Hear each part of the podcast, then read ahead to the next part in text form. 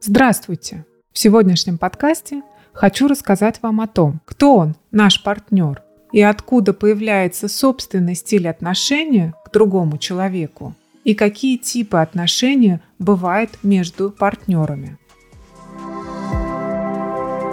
Супруги могут провести много лет вместе, но при этом они говорят и чувствуют, что они плохо знают друг друга и в большинстве случаев не представляют, кем же является их партнер.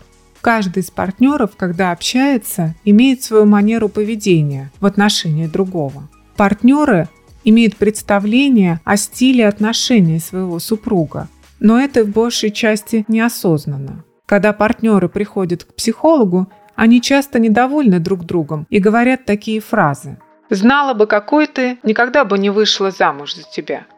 Или «Ты вообще в этом мире с какой ты планеты?»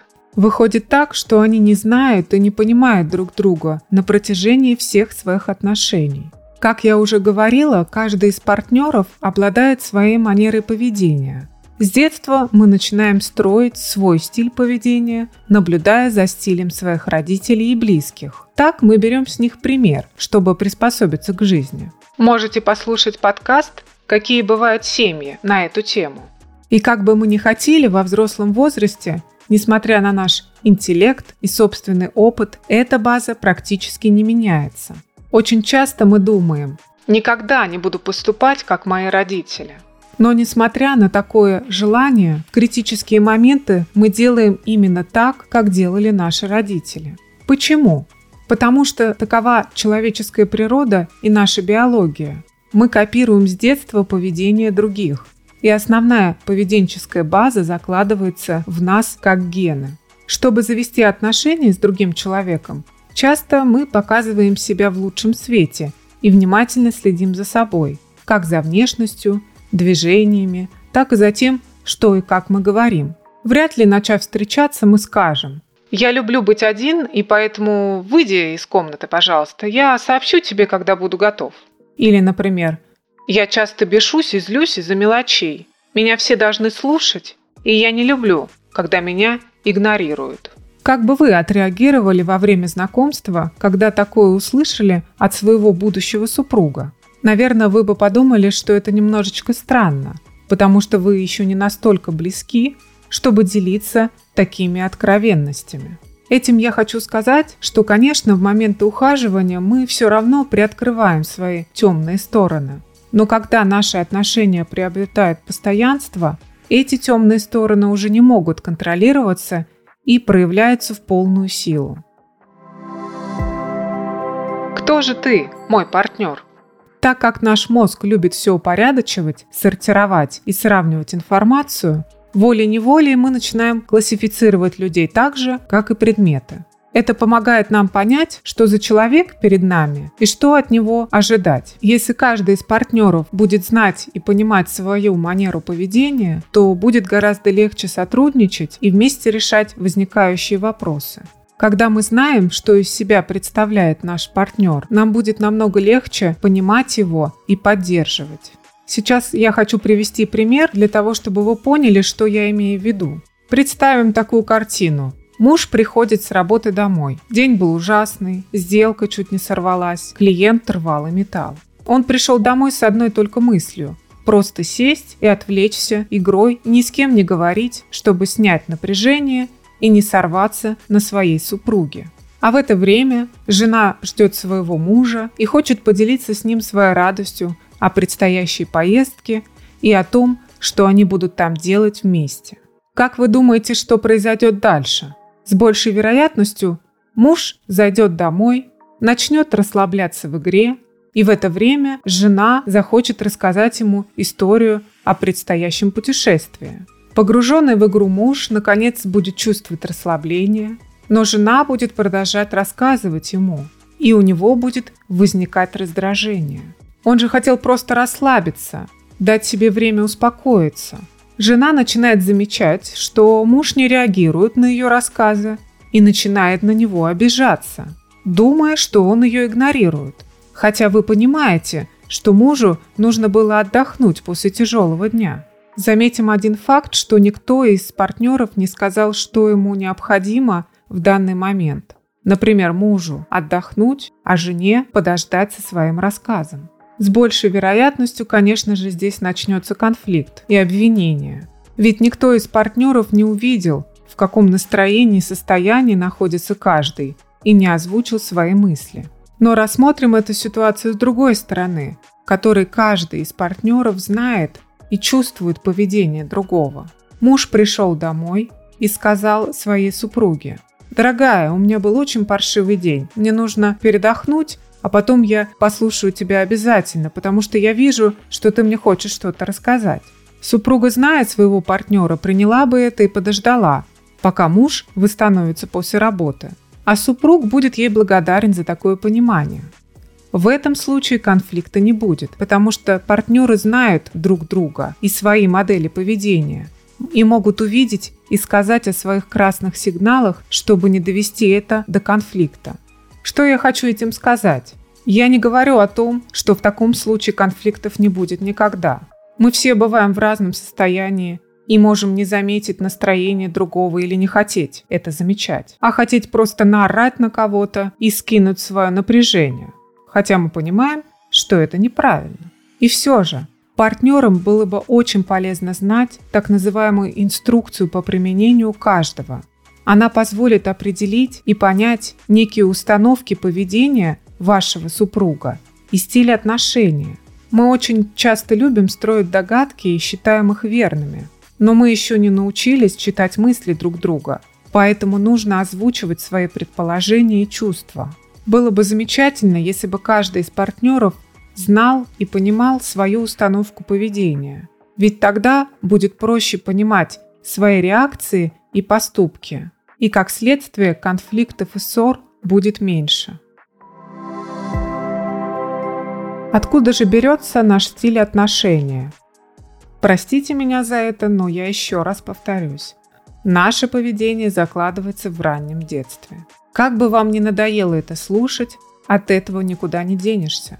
Давайте подумаем, почему и какое вообще отношение это имеет к моему партнеру. Итак, то, в какой среде мы растем, как мы себя чувствуем, безопасно и уверенно, или наоборот, в страхе и неуверенности – напрямую зависит от того, как относятся к нам и к окружающему миру наши родители. Ведь именно родители создают для ребенка ту среду, в которой он растет. Такие отношения вкладываются в нас на физиологическом и поведенческом уровнях. Почему на физиологическом уровне? Потому что когда ребенок растет в среде безопасности и уверенности, у него лучше развито правое полушарие мозга и островковая доля – эти части мозга помогают нам хорошо видеть мимику других людей, чувствовать тональность голоса, видеть эмоции и телесные реакции. Такие дети будут чаще проявлять эмпатию, лучше контролировать свои эмоции и быстрее справляться с тревогой, чем дети, которые росли в среде неуверенности и небезопасности. Почему? Потому что развиваясь в небезопасной среде, ребенок тоже обладает эмпатией и всеми другими инструментами для понимания других людей. Но в среде, где рос ребенок, в той небезопасной среде, ему нужно было выжить, и поэтому думать о себе и о своих ощущениях было просто невозможно. Что я хочу этим сказать? А то, что весь наш ранний детский период будет влиять на отношения партнеров. Может получиться так, что наша среда, в которой мы росли в детстве, может отличаться от среды партнера, в которой рос он. И мы будем реагировать так же, как и в детском возрасте, на какие-либо реакции и возникающие события. То есть стили отношения друг к другу у партнеров могут быть схожи, а могут очень кардинально отличаться. Какие же стили отношения бывают? Существует три стиля отношения, которые мы производим в своем поведении. Назовем их якорь, остров и волна. Закидайте меня помидорами, но на эти стили отношения влияет привязанность, которую мы получили в детстве. И как вы понимаете, мы должны понять манеру поведения другого партнера, возможно, имея совершенно другой стиль поведения. Это очень сложно, так как все, что непонятно и нам не нравится, мы стараемся отрицать, не обращать на это внимания и не пытаемся этого понять. Но если мы очень хотим узнать своего партнера, нам необходимо этому научиться. Для того, что это поможет разобраться друг в друге и понять, как мотивировать и побудить партнера действовать, как повлиять на него, успокоить и вдохновить. Тут я не говорю о манипулировании и постановке каких-то условий. Это про то, что мы действительно знаем нашего партнера и хотим искренне ему помочь и поддержать его. Когда мы не понимаем друг друга, мы наоборот транслируем ощущение опасности, потому что мы не понимаем реакцию другого. Для нас они непредсказуемы и непонятны. Вкратце хочу описать эти три стиля. Якорь вместе лучше, чем по отдельности. Такой партнер-якорь надежен, готов брать на себя обязательства и делиться с другими. В целом отношения такие не идеальные, но партнеры счастливы и легко адаптируются к изменениям. Если оба партнера якоря, они знают, что могут рассчитывать на заботу и поддержку со стороны другого. Их привязанность друг к другу дает им силу бороться со стрессом и проблемами реальной жизни. Такая пара всегда может вернуться к устойчивым и безопасным отношениям в период хаоса и неожиданностей. Партнер-якорь не боится признать свои ошибки, и старается уладить обиды и недопонимания. Он также легко переживает моменты единения и разлуки со своим партнером. Все эти качества помогают таким парам успешнее справиться с проблемами отношений, которые также у них возникают. Другой тип отношения называется остров. Давай жить вместе, только не заходи в мою комнату без приглашения. Такой партнер независим и уверен. Он умеет о себе позаботиться и креативен, если ему дать для этого возможности. Партнер остров смотрит в будущее и старается не заострять внимание на конфликтах, как текущих, так и прошлых. Часто такие люди говорят «это в прошлом», имея в виду, что былое ворошить бессмысленно. Но на самом деле люди такого типа отношения демонстрируют свое прошлое, но при этом не могут вспомнить подробностей. Кого это волнует? Это не имеет значения, часто говорят они. И такая привычка говорить расстраивает их партнеров. Без помощи другого человека такие люди вряд ли смогут разобраться в себе и узнать собственное одиночество. Для этого им нужно покинуть свой остров и попасть в более оживленный мир, встретив понимание. Людям с таким типом отношений нужен партнер, который захочет выяснить и узнать, что им движет. И третий тип – волна. Люби меня, как я тебя. Такой партнер очень великодушен и щедр, уделяет много внимания заботе о других и счастливее рядом с другими. Часто партнер с таким типом поведения постоянно требует словесных подтверждений любви и верности. В состоянии стресса такой партнер может быть мстительным и отвергающим. Также во время конфликта внимание направляется в прошлое. Я не могу спокойно жить, пока мы не разберемся с тем, что произошло. В отношениях с другим партнер отдает очень много и не ориентируется на обратную связь. Поэтому ему начинает казаться, что его не ценят и пользуются им. Как вы понимаете, пара может состоять из таких партнеров, как якорь-якорь, якорь-остров, волна-якорь и тому подобное. То есть каждый может иметь свой тип поведения – и чаще он отличается, и это нужно понимать. Итак, что в итоге я хочу сказать? Как же узнать своего партнера?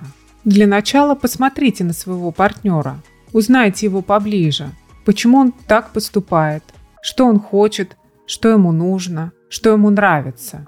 Это поможет понять причину, почему он так себя ведет. Например, что чаще негатив не направлен на вас, а это может быть усталость. Ему хочется побыть одному. Не стройте у себя в голове догадок. Напрямую спрашивайте, что с тобой сегодня? Как ты? Хочешь, мы с тобой поговорим? Не бойтесь быть собой. Главная задача в долговременных отношениях состоит не в том, чтобы измениться и стать другим. Главное – это открыто без стеснения быть собой. Ведь дом – это не место, где мы должны притворяться – и чувствуют неудобство и стыд. Мы должны позволять себе быть собой и поощрять аналогичное поведение своего партнера. Но быть собой не означает вести себя безрассудно и не думать о других. Нужно не стесняться быть собой, но и не забывать при этом позаботиться о том, чтобы близкий человек чувствовал себя в безопасности. И последнее, что я хотела сказать, не пытайтесь изменить партнера. Со временем, конечно, мы в чем-то изменяемся, а что-то в нас не меняется никогда. Основа поведения, полученная нами в детстве, остается с нами до конца нашей жизни. Но мы можем поменять свои взгляды и поведение. Цель отношения в паре состоит в принятии, уважении, преданности, поддержке и чувстве безопасности. И это все позволит научиться чувствовать более уверенно обоих партнеров. Подписывайтесь на подкаст, делитесь им с друзьями, если хотите. Удачи и хорошего настроения.